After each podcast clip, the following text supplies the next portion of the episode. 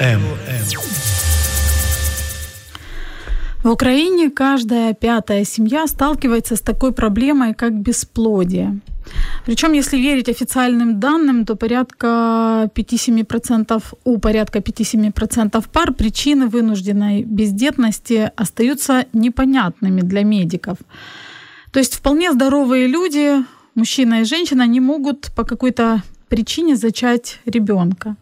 Иногда случается так, что с первым малышом все получается прекрасно, а вот со вторым, ну никак. Что не делают, ничего не выходит. И врачи разводят руками. И вот в таких случаях самое время поговорить о психологическом бесплодии. Это программа «Мамские страсти», и сегодня мы говорим о том, что такое психологическое бесплодие, какие внутренние психологические, эмоциональные барьеры могут быть у женщины, а быть может и у мужчины, которые мешают осуществить им самую заветную мечту стать родителями.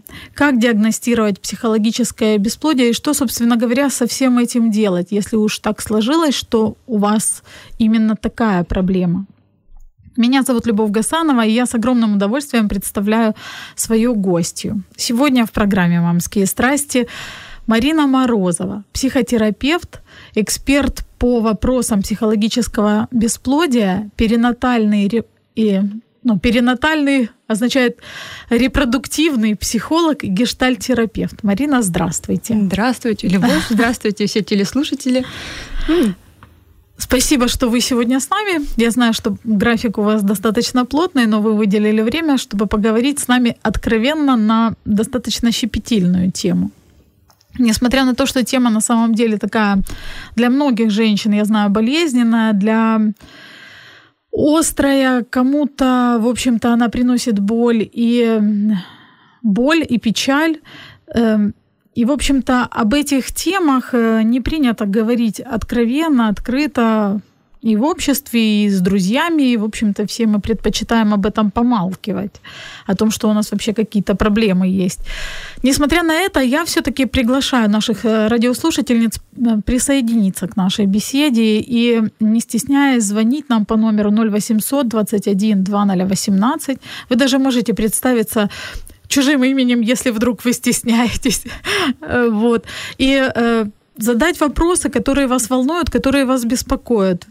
Такая возможность случается не каждый день, когда вы можете свободно позвонить, и никто вас не будет видеть, никто вас не осудит, никто даже не догадается, что это вы, если вдруг вы стесняетесь. И спросить и получить ответ на волнующий вас вопрос. Либо же, если вы очень смелы, или просто считаете, что можно на эту тему говорить открыто и спокойно, и в этом нет ничего страшного и криминального.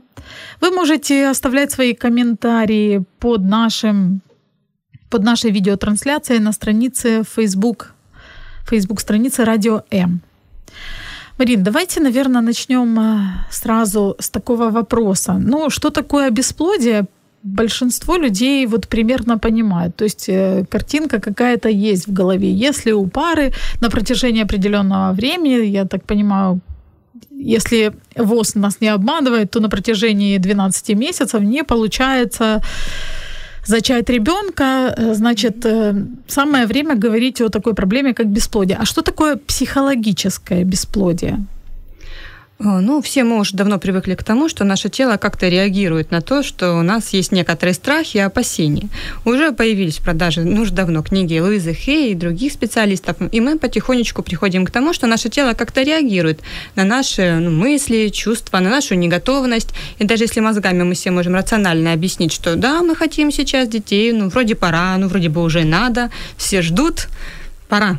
Но, к сожалению, что-то не получается. При этом э, наше тело говорит нет, и в чем же тогда причина? Мы уже приходим к тому, э, плюс поскольку психология сейчас начала развиваться, она стала более доступной, большинство уже начинают обращаться. Э, такая тема, как психологическое бесплодие, стала более, скажем так, распознаваемой. А, и, в принципе, я вам даже скажу больше, если у меня на приеме приходит клиентка, я даю определенное, там, у меня есть упражнение одно, я, например, могу уже увидеть а, приблизительно с какими трудностями она сталкивается, поскольку в теме это уже давно. А, само же психологическое бесплодие как таковое, к сожалению, врачи пока не сильно признают. Но если брать Википедию, то нам она дает 10% все-таки того, что если не выясненная причина, почему не получается у пары зачать ребенка, то все-таки это возможно некоторые психологические аспекты. Вот. Эм, на самом деле, вообще, к сожалению, ВОЗ не объясняет, что 12 месяцев, которые мы, как бы, мы ставим этот ужасный диагноз бесплодия, его нельзя так просто поставить. Бесплодие, оно все-таки ставится врачами, э, все-таки нужно ходить обязательно к врачам. И если они посчитают, что есть определенные диагнозы, при которых зачатие, правда, невозможно. Вот, конечно, мы как психологи иногда думаем, что это может быть психосоматика, и в части случаев это оправдывается, правда, тоже. Но как бы полностью убирать медицинские причины мы не можем, как бы поскольку в прошлом у меня тоже медицинское образование, я все-таки верю в то, что там есть медицинские некоторые показания, и есть все-таки психологические. Но для меня это уже сейчас как-то более ясно, все видно, я это уже как-то замечаю. Вот. И на самом деле 12 месяцев это не просто, что вы 12 месяцев пытались зачать зачать. 12 месяцев это значит, что у вас половая жизнь два раза в неделю, а не как некоторые думают, что если мы раз в, неделю, раз в месяц, там у нас, э, значит, мы подумаем о зачатии, э, специально прибережем, чтобы сперма была более концентрирована. Ну, согласитесь, такое есть сейчас еще до сих есть, пор в обществе. Да. Это все из-за того, что ну, есть некоторая дезинформация или отсутствие информации. Никто же не пытается выяснить, что значит эти 12 месяцев, как эти 12 месяцев нужно жить, как себя вести. И это 12 месяцев, когда вы ну, вот, непрерывно занимаетесь два раза в неделю ну, сексом. А, потому что если муж уехал в командировку на месяц, то этот график сбивается. И тогда отодвигается. отодвигается. И когда он возвращается с командировки, ваш год только начинается на самом деле. По-другому никак, потому что а, можно, конечно, писать графики, стоять в березке, измерять базальную температуру. Но поверьте, в мою практику я уже видела, как это сильно портит отношения и сексуальную жизнь. Поверьте, ну, это получается просто работа, а не удовольствие. Нельзя влиять на процесс, который он природный. Процесс зачатия, он природный, он естественный, его нельзя контролировать. В то время как ну, то, что сейчас я вижу, то, что происходит у нас в женских консультациях, это планово, это контроль, это назначение гормональных препаратов тогда, когда, собственно говоря, они не нужны. Просто потому, что у вас не получается, и вы не хотите понять, почему у вас не получается, хотя вы здоровы. Назначают гормональную терапию абсолютно здоровым девочкам. Ну, есть, конечно, те, кому правда нужна коррекция, но есть и те, кто просто хочет забеременеть им, на, потом на отмене этих гормональных препаратов, а им получается у них забеременеть. Ну, как это все-таки получается более контролируемый процесс, неестественный. Марина, вот такой вопрос. Почему раньше, ну, во времена, допустим, наших родителей, молодости наших родителей, такой проблемы может быть, она, конечно, существовала, но, по крайней мере, о ней никто не говорил, о психологическом бесплодии. И было этого меньше, либо же просто отсутствие информации. Э, на самом деле данных как таковых особо нету, потому что если сейчас э, как-то прислушиваются врачи, что правда, может быть, это какие-то психологические барьеры, они уже об этом говорят, я с несколькими гинекологами беседовала, кто-то вообще не понимает, зачем психологи до сих пор, а кто-то говорит, что да, правда, есть абсолютно здоровые люди, и правда, им надо бы немножко снизить тревожность, потому что они так настроены на этого ребенка, что ты немножко бы расслабиться, и все бы у них получилось. Вот, то раньше, ну, психология как таковая была недоступна, э, ей никто, ну, даже кто интересовался, в нее не особо верили, это какая-то как оккультная наука была, так же, как и генетика, поэтому никто особо к ней не обращался. А данных, то, что дальше, раньше было, к сожалению, нету, но раньше люди были более расслаблены. Пусть у них там не было а, вот там большой жилплощади, там у них там не было машин, квартир, ну сейчас как положено. Машина, квартира, семья, да, базовая такая Базовая, да. Почему-то у нас база сейчас такая. Раньше об этом никто не думал, люди жили в коммуналках, все у них было прекрасно, они понимали, что там, да, может быть, там были амбиции, но раньше же их не особо воспитывали, поддерживали эти амбиции ситуации наоборот, люди были такие более там спокойные, скромнее, скромнее да, да скромно. Даже те убеждения, которые сейчас вот я слышу там от родителей там или вот от других вот постарше возраста, они такие, что будь скромнее, там не высовывайся. Ну, ну да, вроде да. как про такое, да. Вот, то есть им не надо было там особых благ, чтобы зачать ребенка. У них не было этой зацикленности на детях так сильно. То есть у них все получалось, да, мы живем так, да, получилось, да, не получилось. Конечно, я уверена, что были случаи и другие, когда это было правда сложно, когда не получалось. Ну, вроде как, я, насколько знаю, э, если вот раньше не получалось, они просто там, ну, смирялись с этим и жили, как они вот э, привыкли жить. Ну вот если вы сказали по поводу тревожности, да, мы, в принципе, все, наверное, у нас время такое, да, очень тревожное. Мы все немножечко не в себе из-за этого. Особенно если ты читаешь или смотришь новости, особенно если вот тебя волнует проблема бесплодия, ты начинаешь копаться в статистике, искать, э, какие же могут быть причины, сам себе пытаешься ставить диагноз и определить причину, тревога увеличивается. Вот э, скажите, когда все-таки э, женщине или паре нужно обращаться психологу с проблемой бесплодия? Как только женщина начинает переживать по поводу того, что у нее что-то не получается, она какая-то не такая, у нее возникают вопросы к отношениям, уже пора. Это не, ну, это не как, понимаете, они доходят в основном состоянии уже более плачевном, уже состоянии депрессии. Когда все методы, которые они знали, перепробовали, они им не помогают – когда все вокруг у всех дети есть, а у них нет. Ну, опять же, это то, что они замечают. Это тоже больше психологический фактор. Об этом мы говорим на консультациях, что она замечает, что в ее поле зрения сейчас есть, попадает. Есть ведь и другая реальность, которую она просто не хочет видеть. Вот. То есть, если какие-то такие моменты есть, э, то стоит обращаться. Психотерапия никому никогда не вредила, а наоборот, даже ну, как бы налаживала отношения. Если вы настолько сосредоточены на, на ребенке, как немножко можно снизить тревожность? Что у вас с отношениями сейчас? Есть ли они у вас эти отношения? Почему вам так сверхценен этот ну, вот ребенок именно сейчас, именно сегодня, именно в этот момент? Что такого сверх, ну, сильного и важного он вам принесет в вашу жизнь? Возраст, Родители допекают, говорят, да, да. как же, да. Но опять-таки да. вокруг, вы сами сказали, вокруг да. столько подружек, у которых уже есть дети. Конечно, вот и причина. конечно. Мы просто, вот основная еще такая причина, как мне кажется, это непозволение себе в данный момент не хотеть иметь детей. Это очень, ну, вот, я с этим как-то в последнее время стала больше сталкиваться. На самом деле, вот если разобраться, все они, когда приходят на консультацию, они очень хотят детей. Вот они прям, ну, вот правда, искренне. Вот я смотрю в их глаза, они очень хотят детей. Когда там проходит первая консультация, вторая, третья, оказывается, ага, есть некоторые страхи. А вот, оказывается, есть некоторые мечты, мечты которые еще не осуществлены.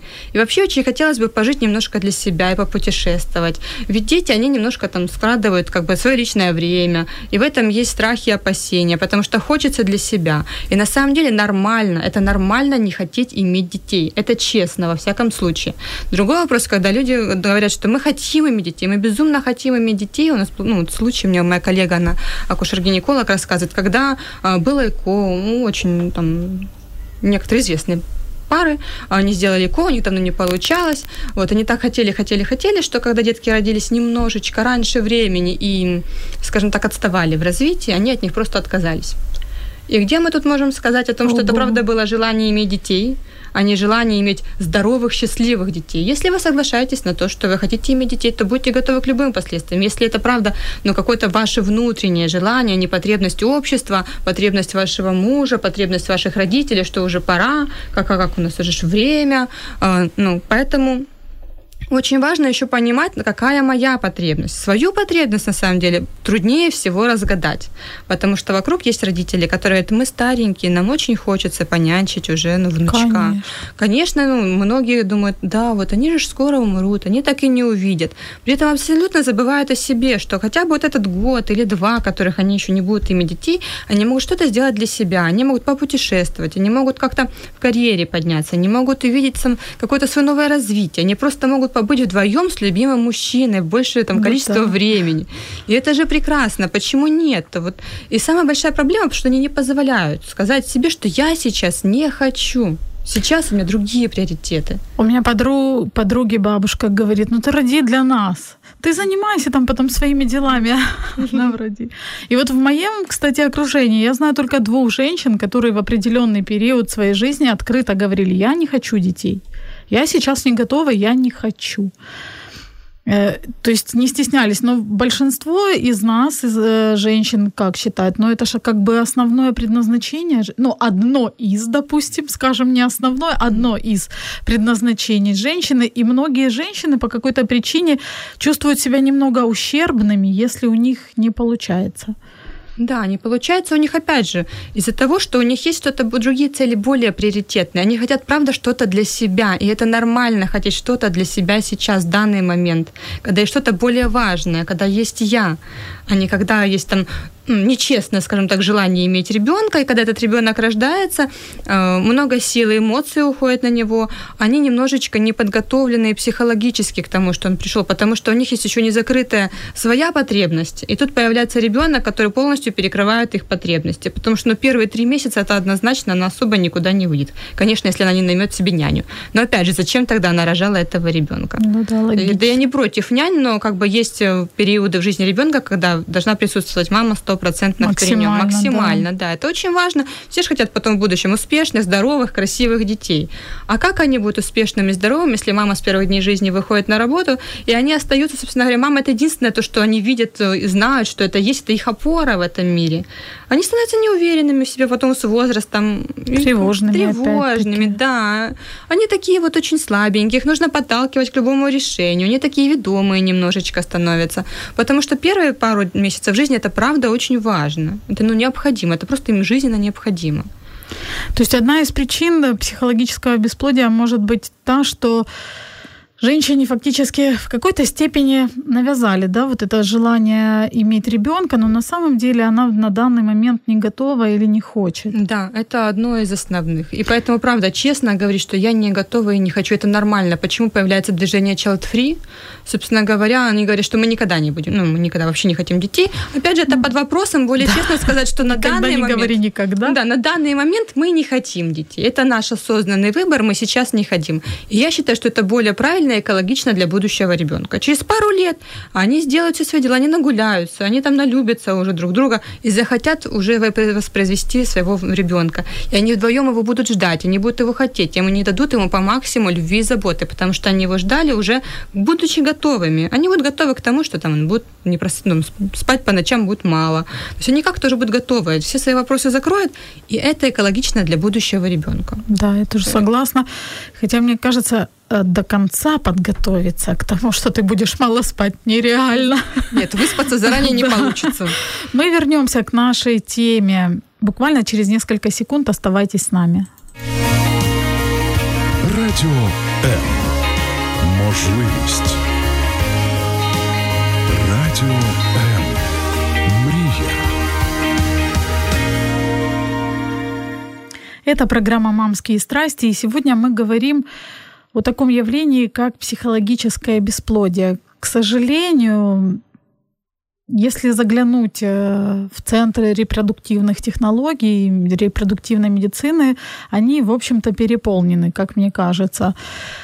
Сейчас у очень многих э, молодых даже людей есть такая проблема, как невозможность и не получается зачать ребенка.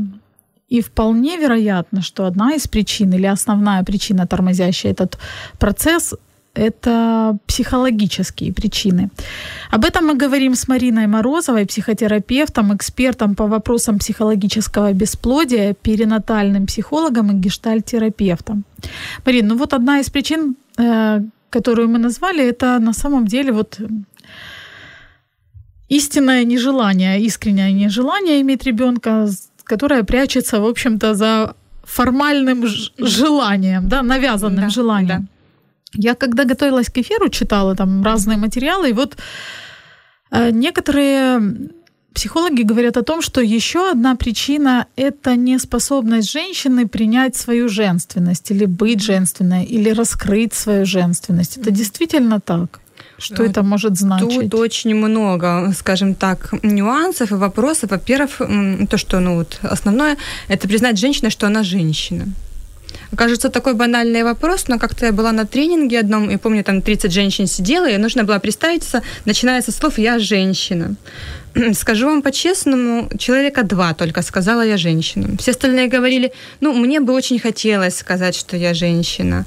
Там, я вот хочу сказать, что я женщина, вроде там внешняя женщина, но вот когда я говорю об этом, меня, ну, мое тело не пускает, мне тяжело как-то с этим. Честно говоря, для меня тогда это было шоком. Ну, я никогда не думала о том, что настолько сложно принять себя как женщину, как, именно как женщину. Мы пока уже не говорим о женственности, это уже следующий этап Первый этап – это то, что я женщина.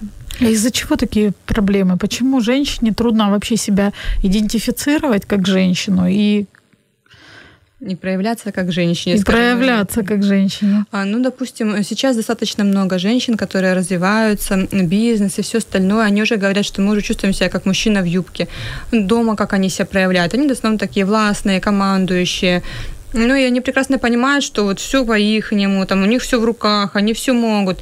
И они говорят, что ну мы устали, мы бы очень хотели, может быть, быть более женственными и все, но тогда все рухнет. Вот мы привыкли брать на себя эту ответственность. Вот мы такие. Вот. Может быть, оно не все рухнет, но просто не все будет под контролем. Не вот да, да, конечно, конечно. Это уже следующий вопрос. Но первоначально, как они себя позиционируют, это то, что как бы на них все держится, вот, они себя чувствуют там буквально родителями для своих родителей, родителями для своих братьев, сестер, для родственников мужа, для кого угодно. Вообще женщина, кто женщина? Я? Да, возможно, я, ну, внешне я вроде женщина, но, честно говоря, мне бы же очень хотелось побыть женщиной, пока не получается. Из-за этого некоторого перекоса, из желания контролировать, ну тут много достаточно причин, может быть как некоторое непринятие себя как женщины, правда. Еще одна проблема, с которой вот сейчас буквально вот мы столкнулись в этом году, когда я была на интенсиве психологическом, мы с коллегами разговаривали и поняли, что как-то очень много инфантильных людей сейчас. А как известно, девочки быть мамами не могут. Сейчас очень много девочек, ну, мы уже говорим девочки, хотя внешне они по возрасту давно уже женщины, вполне полноценные, готовые рожать. А, вот. Единственное, что они не хотят, это нести ответственность. Им нравится, когда за них все решают, они боятся боли, они очень чувствительные, инфантильные. И таких очень много. К сожалению, сейчас это не только девочки, но и мальчики. Но мне кажется, общество как-то к этому, так сказать, поощряет, что ли. То есть да. навязывается такой образ, что ты девочка, если ты вот такая там капризная, если да. ты так, если тебе все помогает, если ты не способна да. о себе позаботиться, да, да. ты вот на это... хрупкие, на, на сильные плечи мужчины все возлагаешь, да. и вот ни за что не отвечаешь. Да, да, Только и вот таких много. Красишь. Вот таких много. Они еще не знают, готовы ли они быть мамами, потому что они боятся боли. Это же ребенок, он же будет кричать все время.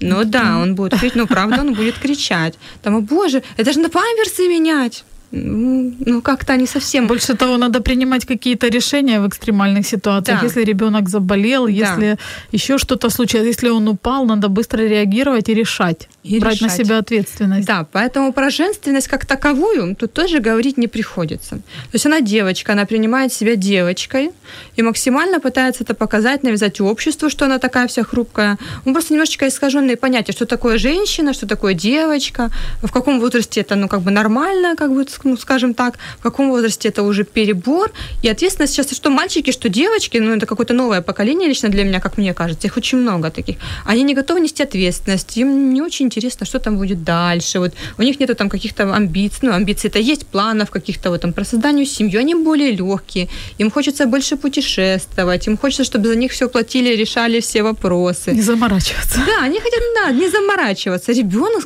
ну, не знаю, к сожалению или к счастью, но это надо надо вложиться. Надо. Вот, то есть их какие-то ну, розовые мечты о том, что ребенок родится, с ним будет там няня, и потом когда-нибудь они будут вместе гулять за ручку, они прекрасны, но в жизни не так. И чаще всего именно такие неподготовленные мамочки, они сталкиваются с проблемами медицинского характера, потому что дети, когда они рождаются, они уже становятся некоторыми симптомами семьи, если в семье, ну, есть какие-то там неполадки, скажем так, или как-то немножечко смещены какие-то ценности, все это проявляется в ребенке, в его заболеваниях. Поэтому психосоматика у детей, она очень сильно показывает, что творится в семье.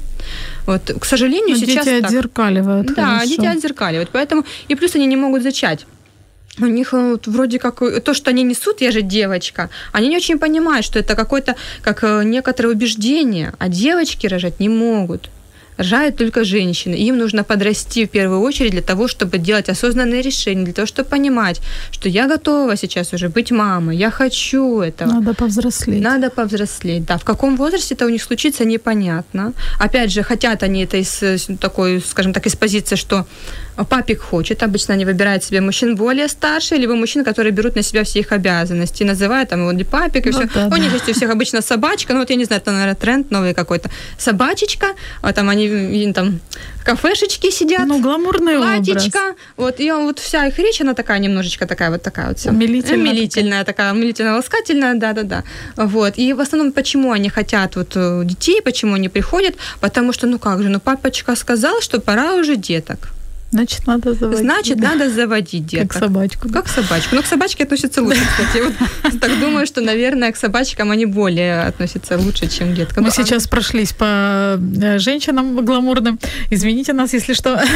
Марин, а, а вот э, что делать тем женщинам, которые, ну, осознают, да, что они не могут принять себя как женщину, им не нравится свое тело, им не нравится, им не нравится они, вот они не могут себя принять. Вот как им это сделать? Как, как себя принять, как себя полюбить и почувствовать себя женщиной? Ой, ну, во-первых, конечно, было бы хорошо, чтобы у них в окружении были женщины, на которые бы они смотрели и думали, вот это женщина. Что быть женщиной – это красиво, что быть женщиной – это приятно, что, ну, вообще-то, ну, какая-то энергетика, как она себя несет, чтобы они смотрели, как минимум вдохновлялись хотя бы, хотя бы хотели ей стать. Это первый этап. Второй этап, сейчас, конечно, очень много женских тренингов всевозможных про женственность, про сексуальность. Они все забиты до отвала девушками, женщинами. Ну, прекрасно. Мне кажется, ну, быть просто женственным в энергии женственности – это тоже хорошо. Другой вопрос, почему ее невозможно принять кон- каждой конкретной женщине, это все-таки, как мне кажется, лучше ходить э, на консультации. Психолог, психотерапевт, пожалуйста, придите, э, узнайте почему, откуда, когда это у вас началось, первоначально вы себя не принимали, или после какого-то бывает период жизни женщины, например, развод, или там она с мужчиной, который там ее боготворила, она себя чувствовала прекрасно, они расстались, и после этого момента она стала себя чувствовать какой-то никчемной, никому не нужной. Особенно часто это бывает у женщин, уже которым где-то за 40, и которые в разводе, которые кажется, что кому я уже нужна, я старая, никчемная, э, вот, я уже не очень-то и женщина, и фигура у меня уже не такая, и то у меня не такое. Лучше, конечно, индивидуально заниматься, понять себя, во-первых, откуда это произошло, на что вы опирались, когда принимали такое решение, на что вы сейчас можете опереться, замечаете ли вы мужчин вообще вокруг, как, ну, то есть мы познаем себя как женщину все-таки через мужчины. То есть бывают женщины очень ну, внешне так себе, вроде ничего серьезного, но мужчины на них обращают внимание, и эти женщины себя чувствуют женщинами. Они просто даже невольно себя чувствуют женщинами, даже если не хотят, но все равно приходится себя чувствовать женщиной. Вот, поэтому, а, конечно, важно, а, видите, замечаете ли вы комплименты, как они вам, принимаете ли вы их, это следующий очень важный этап. Их можно не принимать, этих комплиментов может быть множество. У меня у клиента приходят и говорят, вот, я не чувствую себя женщиной. Я говорю, ты слышишь? Да, да вроде что-то говорят. Говорю, а что говорят? Да вот то-то, то-то. А ты, говорю, принимаешь?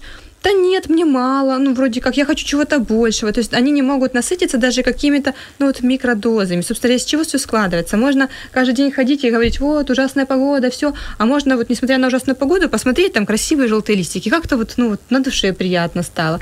Также они, они не могут вроде наесться этими комплиментами. Надо много, постоянно много, их надо постоянно подпитывать. Это неуверенность в себе, которая у них есть. Собственно говоря, поэтому они не очень любят свое тело, потому что есть женщины ну, разного телосложения, чувствуют они себя прекрасно, своем телосложении. И сексуально, и раскрепощенные, и мужчинам они нравятся, и у них много поклонников. Вот они просто любят себя, свое тело, они его принимают. Это же, ну, некоторые, ну, как бы, опять же, шаблоны, что сейчас 90-60-90 еще и подкачанные. Да. Это было бы прекрасно. И все к этому стремятся. В этот момент невозможно, опять же, расслабиться. И, кстати, вот это, если говорить про тело, то, а, опять же, есть девочки, вот если они в прекрасной физической форме, почему им тяжело зачать?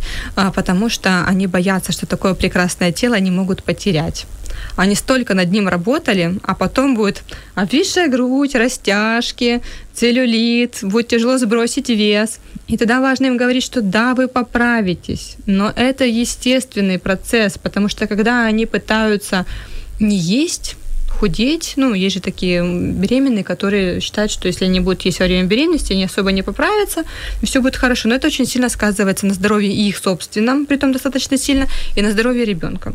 Они это, к сожалению, не очень осознают, поэтому про осознанное родительство тут особо речь не идет. Вот, те же, которые полные, ну, женщины в теле, полненькие, или обычные женщины с хорошей фигурой, но считающиеся полными, вот такие тоже бывают. Они думают о том, что вот, я стану полнее, мой муж перестанет на меня обращать внимание, а я никому буду не нужна, вот такая вот толстая, что я потом не смогу сбросить вес. Это идет больше из-за неуверенности в себе и в своем партнере. Если она не уверена в отношениях, то такие вопросы, конечно же, будут возникать, естественно. А если еще партнер под подливает масло в огонь и говорит, ой, ты там поправилась на пару сантиметров, да. делай же что-то с этим. Да, это отдельная история. На самом деле этим женщинам тяжелее всего, ну, потому да. что они хотят быть желанными, конечно, они хотят быть любимыми, принимаемыми, тем более, ну, это же общий их ребенок. Они хотят, чтобы этот момент их поддерживали, чтобы там гладили животик, конечно, чтобы, несмотря на полноту, конечно. они были прекрасны. На самом деле беременные, которые принимают свою беременность, которые такие полненькие, они же прекрасны, они светятся, очень, мужчина очень. на них обращает внимание, это не может как-то не умилять. Но их внутреннее состояние в этот момент, конечно, э, тут надо проводить работу и с мужчинами. Опять же, они себе такого мужчину выбрали, не знали, на что шли. Тут и их ответственность, конечно, тоже есть. Вот. Но с такими мужчинами надо хотя бы проводить какую-то либо работу, либо говорить о том, что это же наш ребенок. Но для этого женщина должна быть уверена в себе, в себе да. и объяснять ему, что да, я поправилась, но если я не буду есть, то наш ребенок может заболеть. Неужели ты хочешь? Давай мы потерпим. И потом я буду стараться. Хочешь, будешь за мной следить потом. Да. Мы будем вместе ходить а ходишь, будем, да, будем вместе, вместе ходить. будем ходить. Ты будешь говорить, что мне качать, и я буду это делать. На самом деле, именно вот этот период, когда мужчина говорит о том, что он хочет худенькую, стройную, а, понятно, что беременная женщина, она немножечко в размерах меняется. Вот это самый сложно переживаемый момент. Принять себя такую отвергаемую мужчиной. То есть она носит его ребенка, она для него, вот, а при этом мужчина говорит, что ты поправилась, я бы хотел, чтобы ты похудела. Очень сложно переживаемый момент, правда. В этот момент им нужна очень сильно помощь, поддержка. Если это можно получить в лице там, э, каких-то значимых людей, было бы прекрасно. Мне хочется таким мужчинам больно делать. Но они есть, с ними ничего сделать нельзя. К сожалению, они на тренинги никакие не ходят и вряд ли что-то слушают. Им хорошо в том состоянии, в котором они есть. Да. Вот, поэтому, к сожалению, если же нету таких людей, которые готовы как-то поддержать, тогда есть, опять же, психологи, психотерапевты, которые можно прийти. У нас в кабинете и плачут, и страдают, и стулья бьют. Единственное, они наносят телесный ущерб. Но как бы все свои эмоции можно проявить, потому что, правда, сдерживать это очень тяжело. Я помню, почему я вообще пришла в эту тему, как вообще до нее дошла. У меня была очень долгое время клиентка, э, она не могла, там у нее личной жизни не было, мы потихоньку дошли до того, что у нее появилась личная жизнь, она вышла замуж, и в один прекрасный момент, уже месяца четыре прошло, наверное, после того, как она вышла замуж, она пришла и начала сразу рыдать. Я говорю, что случилось? Ну все же прекрасно, ты вышла замуж за любимого человека, все так прекрасно уже складывается, наконец-то вы уже там как-то вместе. Она говорит, у нас 4 месяца не получается зачать ребенка. И столько в этом было боли и эмоций. Я просто, ну, я раньше с этой темой никогда не сталкивалась, поскольку у меня было все нормально, у меня как бы у родственников все нормально, у друзей, у знакомых. У меня у нас не было такой проблемы. Я никогда не думала, что в этой теме так много невысказанных чувств. Оказалось, что она не может с ними разговаривать на эту тему, потому что в их семье было принято, что у них все хорошо. И она говорит, я вот, ну, я страдаю, мне хочется с ним поговорить. Но он мне говорит, а ты не волнуйся, все будет хорошо. А то он вроде не слышит меня и не видит, а я очень сильно страдаю. Мне надо, ну вот я хочу кому-то рассказать, но мне некому это рассказать. Мои родители, ну они ну, не поймут, они все время спрашивают, а когда, когда будет, а когда, когда, когда? Четыре месяца только поженились, да. уже когда? Только, это же целых четыре месяца. Надо же на следующий же месяц, чтобы уже было две полосы. Сообщить, да. Они же, да, у них же сразу эта паника начинается. Как это нет? Как это нет? У вас проблемы? То есть тут родственники тоже сильно подливают масло в огонь. И в этой ситуации, если женщина не готова к таким поворотам, ей будет очень психологически тяжело. Для этого есть, ну, собственно, мы, кто их поддерживает, кто как-то находит им какую-то опору, которые находят общественные причины, надо ли это сейчас. На самом деле причина то, что я сейчас не хочу, это очень большая опора для них. И тогда они становятся уверенными, говорят, я сейчас не хочу. Вот. Или могут поговорить со своим мужем. Дорогие родственники, никогда не допекайте своих близких женщин, девушек, дам, да, собственно, и мужчин тоже вопросами, когда же ты выйдешь замуж, потом, когда же у вас будет ребенок. Не нужно этого делать, дайте людям жить спокойно и быть э, всем счастливыми. Ну а мы вернемся буквально через несколько секунд. Ви слухаєте Радіо М. Радіо М. Мистецтво.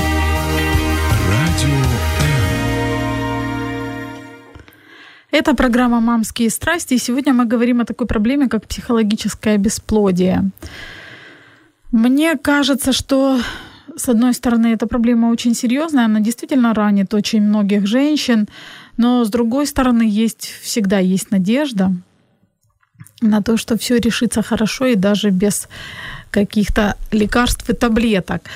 Я хочу напомнить нашим слушательницам о том, что вы можете позвонить нам в прямой эфир прямо сейчас, не стесняясь, взять трубочку и набрать 0800 21 2018, звонки совершенно бесплатные, и задать вопрос, который вас волнует, задать его вы можете нашему эксперту Марине Морозовой, психотерапевту, эксперту по вопросам психологического бесплодия, перинатальному психологу и гештальтерапевту.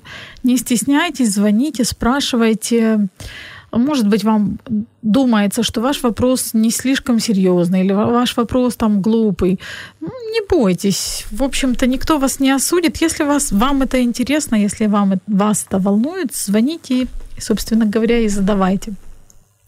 Марина, у меня есть еще такой вопрос. Э, мы, в принципе, немножечко касались относительно того, что есть какие-то вот навязанные стереотипы общества. Да. Э, я прочитала такой термин э, в интернете, опять-таки, mm-hmm. как противозачаточная установка. Mm-hmm. Как я его понимаю, что есть в голове у женщины какие-то установки, которые вот мешают ей осуществить свою мечту. Это действительно так? Есть у нас какие-то установки, которые мешают нам, или же есть некоторые установки, конечно, да. Есть некоторые навязанные о том, что, например, может пугать, там, дети забирают все твое свободное время. А, или, например, если там ну, у девочки как-то, ну, детство было тяжелое, ей не нравилось то, что там в ее семье происходит. Вот она думает, что я тоже никогда не смогу быть хорошей мамой. Но меня не научили быть хорошей мамой, я не смогу этого делать или я, ну, я не готова, там, например, сейчас. И установки эти есть, и опять же, если повыписывать все убеждения, которые вы знаете относительно детей, там дети кричат по ночам, дети не дают спать, роды это больно. Э, фигура испортится. Фигура испортится, грудь обвиснет. Это что же установка, как некоторая? Станешь этой, как называют, лохудрочкой такой, не причесана, некогда да, да, будет. Да, да, да. Мужчины изменяют всем женщин. Допустим, если у них где-то в семье или среди родственников были похожие случаи, когда это случалось, тоже. Плюс ко всему прочему, бывает, но, к сожалению, не очень хорошие моменты во время родов там их родственников и знакомых, допустим, ну, там в роду есть какие-то моменты, что рождались там детки какие-то там, или больные, или там еще что-то с ними случалось во время родов, у них есть некоторые страхи, что это есть в моей семье, в моем роду, это может быть и у меня. Но это больше как установка и страх одновременно, и с ним надо работать больше как страхом, потому что они есть навязанные какие-то такие страхи о том, что нам нельзя, чтобы в роду рождались девочки, допустим, потому что есть генетические заболевания. Этот страх, чтобы не родить, не дай бог, девочку, он присутствует, очень сильно зажимает тело. Ну, потому что в момент, когда даже может и зачатие бы произошло, но настолько зажато, что, боже, только не девочка, только не девочка. Организм зажимается, и очень тяжело ну, что-либо вообще в таком состоянии получить, там, или девочку, или мальчика вообще. Вот. И, к сожалению, такого много. Плюс э, почему-то у нас не принято говорить о прелестях э, родов. Обычно девочки, когда встречаются, говорят, боже, я рожала 13 часов, а я 14, я вообще двое суток рожала. Все хвастаются, кому было больнее. Да, да? если такая девочка, ну, женщина попадает попадает в окружение подобных женщин, уже которые прошли и Крым, и Рым, и медные трубы. Вот, и она услышит о том, что это больно, это вообще 14 часов невыносимой боли, и что, не дай бог, там а еще ж любит страшная история. Да, да там пострашнее. Пострашнее, там трэш какой-нибудь такой. У нее это откладывается. Откладывается, и она потом этого страшно боится. Ее тело уже говорит нет. Оно за сохранение жизни ее. И говорит, нет, не надо. Вот тело ей говорить не надо. Вот. Поэтому, кроме того, есть еще, ну, все мы девочки с детства любим там гадать, там еще что-то там, кто-то ходит гадалкам, ну, разные. А мы не любим гадать, мы. Раз, ну, в детстве там, почему? Все девочки, в каждой книжке для девочек практически есть там, погадаем на любимого там или что-то еще. В общем, ну, те, кто увлекается этим, просто у меня из опыта есть, э, что когда-то гадалка я сказала, в первом браке ты не родишь, а во втором только через два года там или через сколько-то ты родишь. Ну, девочка, она была девочкой, она забыла уже сто раз об этом. Вот она забыла просто. И потом она сейчас уже мама, все. И она вот что там, там беседа говорит, боже, я вспомнила, говорит, мне же когда-то Вот. Кто-то говорил, говорит, я об этом вообще забыла, но оно настолько отложилось в подсознании. Это еще одна причина, по которой не стоит этого делать гадать да, и обращаться не стоит, ко всяким да. оккультным ну, наукам. Да, смотря еще что скажут. Они же могут сказать, что все у вас будет хорошо, это будет как поддержка, и они спокойно расслабятся, например, через два года скажут, у вас будет ребенок. Все, они расслабились на два года, это прекрасно. На самом деле, если так пойдет, и они поверят в это, все чудесно, они расслабились, и, возможно, даже раньше она забеременеет. Да. Это как некоторые такой хитрый уловочка. Ну, это психологический обман, конечно. Да, но... да, это психологический обман. Но лично я не рекомендую все равно ходить. Вот, а если что-то скажут плохое, то понятно, что это еще больше их затормозит. И даже если у них все хорошо, мы же не знаем, к какому специалисту мы попадаем. Мы не очень понимаем, про что они говорят, откуда они эти знания берут. Ну, и ну давайте мы сейчас о, о них не будем, не будем говорить. Да, просто а же, что такое возможно, если вы когда-то об этом услышали, или вам кто-то нагадал или сказал, что там в нашем роду, например, все рожают только после 40. Девочка, я думаю, забыла об этом, то, что там ей бабушка сказала. Но в программе у нее это уже есть. Да. Вот, к сожалению, вот такое есть. Это некоторые интроекты, навязанные нам обществом, и они присутствуют. А вот есть такие моменты, знаете, когда женщина сама себе говорит, например, у меня никогда не будет детей, или там я вот опять-таки, я плохая, я не смогу быть хорошей матерью, мне никогда не везет. Вот мы ж угу, угу. все немножко невротики, да? Да, да, да, да. И в порывах отчаяния там или какой-то истерии мы можем там себе такое сказать. Вот такие слова, они могут стать установкой? Или же это, это наоборот проявление наших внутренних установок, если мы такое говорим если о себе? Если мы такому, мы прямо говорим про свою установку, какая она у нас есть. Тогда важно разобраться, откуда она пошла, что значит быть плохой матерью. Ну, ведь мы же не уточняем, что такое плохая мать. Может, для нее плохая мать это, которая проводит не 24 часа со своим ребенком, а 23. Мы не очень понимаем, о чем они говорят. И в этот момент важно разбирать каждый этот интроект по кусочкам. Что она имела в виду, какой ситуации это касается, как она себе это вообще видит. И чаще всего они, скажем так, расколдовываются, вот это все расколдовывается, когда они понимают истинность, почему у них эта мысль возникла, в связи с чем, к чему она относится, а к чему ей лучше вообще не относиться. Это детальный разбор, это как она себя чувствует в этот момент, когда она говорит эту фразу, зачем она ее говорит, кому она ее говорит, тоже важно. Может, она не хочет иметь детей именно с этим мужчиной, такое же часто тоже бывает. Женщина не может забеременеть, выходит замуж потом впоследствии за другого мужчину, все прекрасно получается. Да, все непросто, Марин. А вот у меня такой вопрос. С одной стороны, вроде как э, кажется, ну, опять-таки, это не то, что кажется простым, да, если возникли проблемы, то, возможно, есть психологические проблемы, вы да. идете к психологу, вы да. решаете э, эти вопросы, но с другой стороны, мне кажется, что у такого момента, как э, психологическое бесплодие, есть одна, один коварный нюанс. Mm. Когда женщина чувствует себя виноватой. То есть, если это психологическая причина, значит, со мной что-то не так.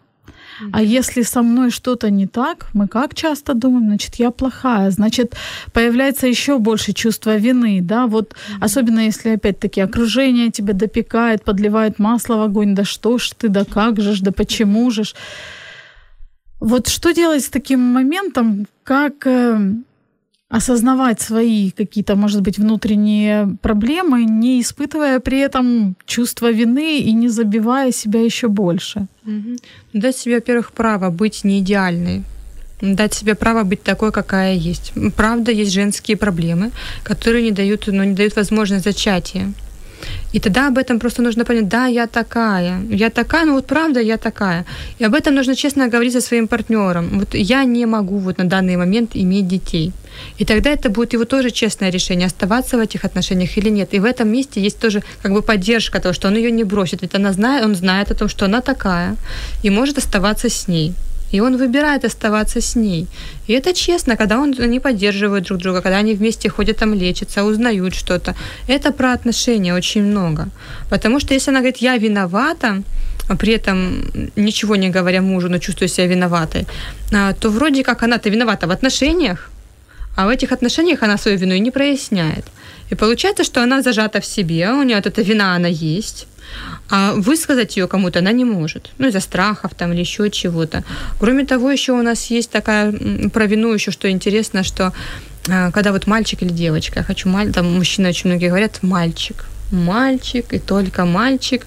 Это как одна из причин бесплодия тоже может быть психологического, потому что женщина же, правда, она же не может сказать, мальчик будет или девочка. Да, конечно. Но, к сожалению, никто не может сказать, Никто мальчик не или девочка. сказать, да, да. да. Ну, это единственное, когда делают такое, вам эмбриончика, там, мальчика, там, ну, и то. Ну, по-моему, И то, тоже да, не тоже не делают. говорят. Это потом уже, они, когда бывает процесс, когда оставляют, если кому-то из эмбрионов можно редуцировать, они спрашивают, тут есть там такие, столько такое количество, там, кого оставляем. Вот. А, То в этом смысле у- женщины вообще не такие мега виноватые получаются. То есть мало того, что она какая-то не такая, она не может. А, Вот. Так вроде как муж-то рассчитывает на нее, на нее все рассчитывают, и папа с мамой рассчитывают, и муж рассчитывает, и вообще она всем должна, и перед всеми виновата. Не очень хорошая Не позиция, очень, скажем да. прямо. И вот что с этим делать?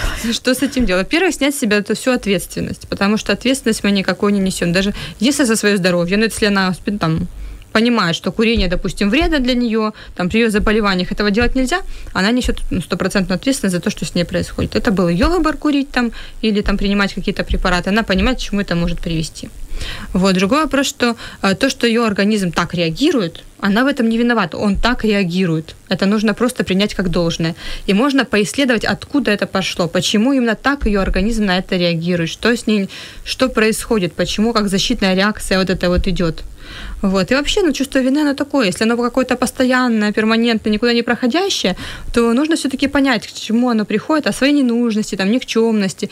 И, ну, постоянно О чём виноват. оно, да, да? о чем оно, почему оно возникло, когда оно возникло. Э, И на самом деле все решаемо. Все решаемо. Э, Немножечко снять с себя вот эту вину, груз, потому что, ну, если я винюсь, значит, я перед кем-то что-то не то сделала. Вот эту правильность снять. Самобичевание. Самобичевание, да, никто не. Истязание. Идеальных нету. В попытке быть идеальной мамой, идеальной там беременной или что-то еще, можно очень сильно пораниться, потому что идеальных не бывает. Опять же, что с вашей точки зрения идеальное, тоже непонятно. Потому что все мы стремимся к идеалу, когда начинаешь выяснять, а как это быть, что такое быть идеальным? Ой, ну, наверное, это вот это. вот. Ну, прекрасно. Четких критериев нет. Нету четких, да. Мы просто гонимся, это как некоторая фантазия, к которой мы идем, при этом мы не очень понимаем, какая она. Она такая достаточно размытая, но мы к ней очень серьезно идем. Также и в отношениях. Мы хотим дать больше, да, возможно, мы хотим дать больше.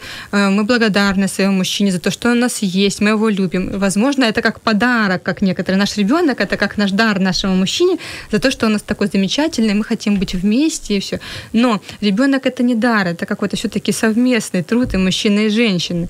И там есть и ответственность отца, и ответственность Конечно. мамы. Не надо перебирать все на себя.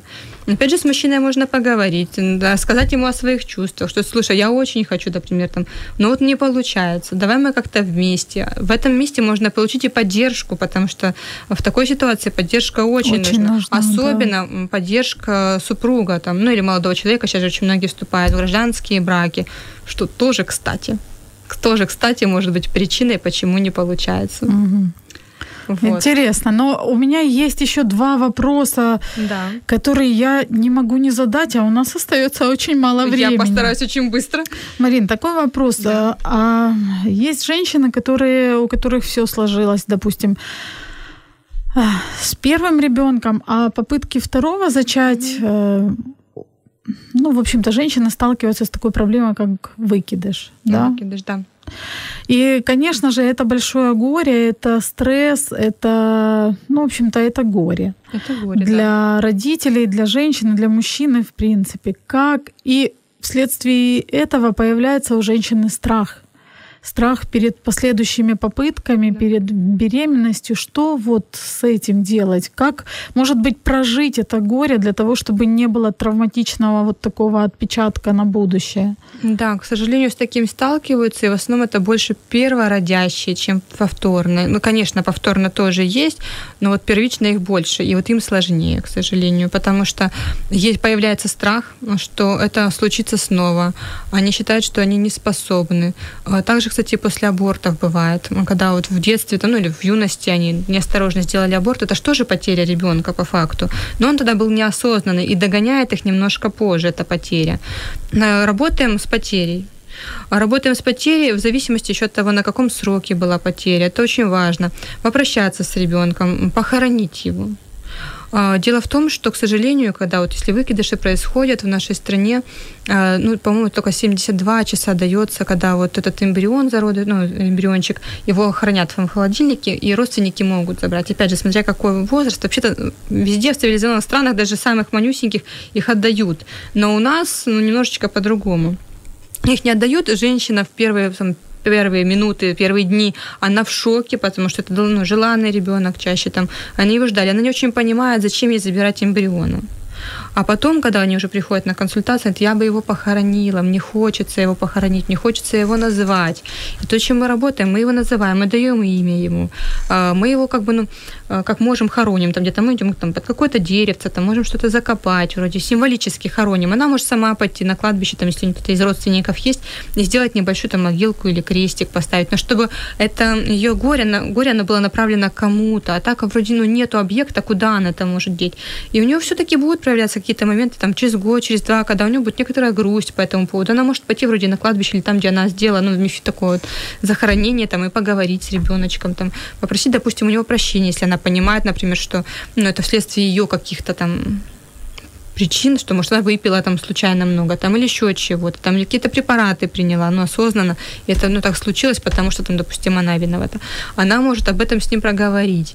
Вот, и плюс э, об этом нельзя замалчивать. Это как раз та тема, когда нужно говорить с родственниками, чтобы они не говорили, да ну ты еще кучу там детей родишь, ничего, как у нас это бывает. Ну, да, Такого делать ни в коем случае нельзя. Решение. При этом они как бы ее ценность этого ребенка они сводят к нулю. Это очень обижает женщину. В этот момент она чувствует себя одинокой, покинутой, никому не нужной, и вообще со своими всеми вот этим горем. Она одна. То есть мало того, что у нее произошло горе, так она еще одна в этом горе. Потому что все остальные говорят, а еще родишь. Ничего страшного. Ничего страшного. А у нас люди не очень понимают, как обращаться с людьми в горе это горе нужно проживать. Сейчас, в принципе, есть и психологи, и психотерапевты при поликлиниках, при акушерских пунктах, там, где угодно. Они, в принципе, это пытаются делать эту работу. Уже они должны это делать. Отказываться нельзя, идти к специалистам, даже если это было много лет назад, но вы чувствуете, что у вас где-то там что-то грызет. Осталось. Приходите, да, все это можно проговорить, пропереживать, отпустить себя, потому что оно остается и оно гложет. Поэтому, к сожалению, да, эта проблема есть, и она влияет сильно на повторные там, беременности. Поэтому женщине обязательно надо это все прожить и пережить, да, если да, такая если, проблема Если есть. она не может это сделать у себя в семье, ну вот что чаще всего бывает, там вот не отпускает ее, не может она там поделиться. Есть специалисты, которые с этим прекрасно работают. Ну просто нужно, ну не бояться, скажем так, не считать, что они нормальные. Ну в принципе сейчас уже достаточно много психотерапевтов, и у них много клиентов, поэтому уже эта проблема не такая, как вот раньше. Там, боже, я пошел к психологу или психотерапевту. Ну да, сейчас больна. уже попроще к этому люди. Сейчас... Более адекватно реагируют на. Да, сейчас более адекватно реагируют, тем более, что ну, информация есть в интернете, опять же, надо очень аккуратно к ней относиться, потому что пишут разные люди с разным образованием, и тоже не всегда всему надо верить. Поэтому могу сделать анонс того марафона, который я буду проводить в закрытой группе Facebook. Да, если вам интересно, кстати, и у вас есть дополнительные вопросы, вы можете найти Марину в Фейсбуке, Марина Морозова, и у Марины есть и страница, посвященная именно этой теме, да? Но она еще не сильно развита. Сейчас все-таки мне тяжело вести три страницы, четыре сразу. Я пытаюсь делать, наверное, все-таки больше в своем аккаунте. Поэтому ну, если... в любом случае, да, можно свя... вас найти там и задать да. вопрос, который волнует. Меня можно найти, мне можно добавить друзья, записаться. Я буквально в течение месяца планирую сделать скоро марафон, посвященный теме бесплодия. Он будет называться «Размножаться счастливо». Да. Там это будет закрытая Facebook-группа, чтобы все те вопросы, которые вы будете задавать, они а, были ну, интимны, скажем так, лично, они не выходили за пределы, не стали достоянием общественности. Кроме того, в этой группе, если мы участвуем, вы можете мне потом их задавать в личную. Э, ну, это будет абсолютно бесплатный марафон. Я буду вам рассказывать там очень много нюансов о психологическом бесплодии, разных моментов. Вы можете мне задавать вопросы, я буду на них отвечать тоже в режиме онлайн. И просто я думаю, что эту тему о ней надо говорить, потому что, конечно, мы привыкли о ней молчать, но но надо говорить. Но надо говорить. Поэтому мы сегодня говорили именно на эту тему. У меня еще много вопросов, конечно же, есть. Единственное, что хочется закончить на позитиве. Хочется сказать, что если есть э, какие-то внутренние проблемы, женщины, как правило, большая часть женщин чувствует, что что-то не так, и вот это что-то именно внутри. Не стесняйтесь обращаться за помощью к психологу, не стесняйтесь, может быть, говорить об этом откровенно со своими близкими. И что ж, и пусть всем всем женщинам, которые очень хотят и очень ждут своего малыша, пусть, в общем-то, чудо произойдет. Но мы услышимся в следующий четверг в это же время. И в завершении такая замечательная песня, которая поддержит вашу надежду. Песня от группы Mad Heads.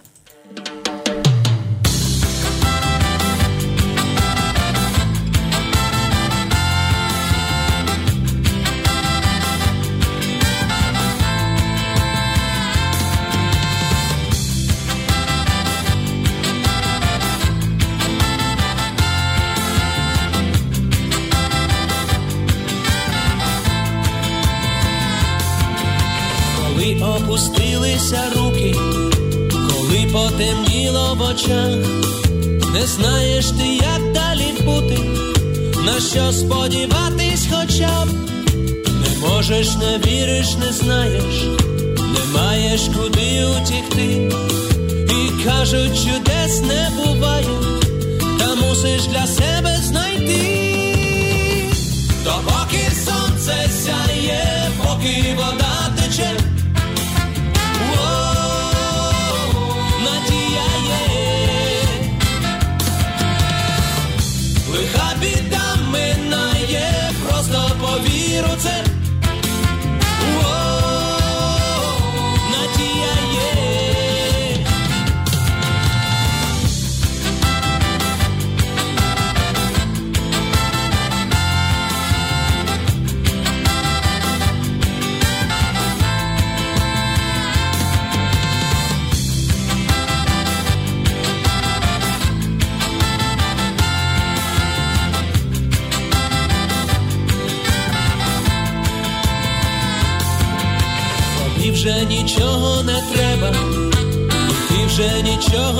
нічого.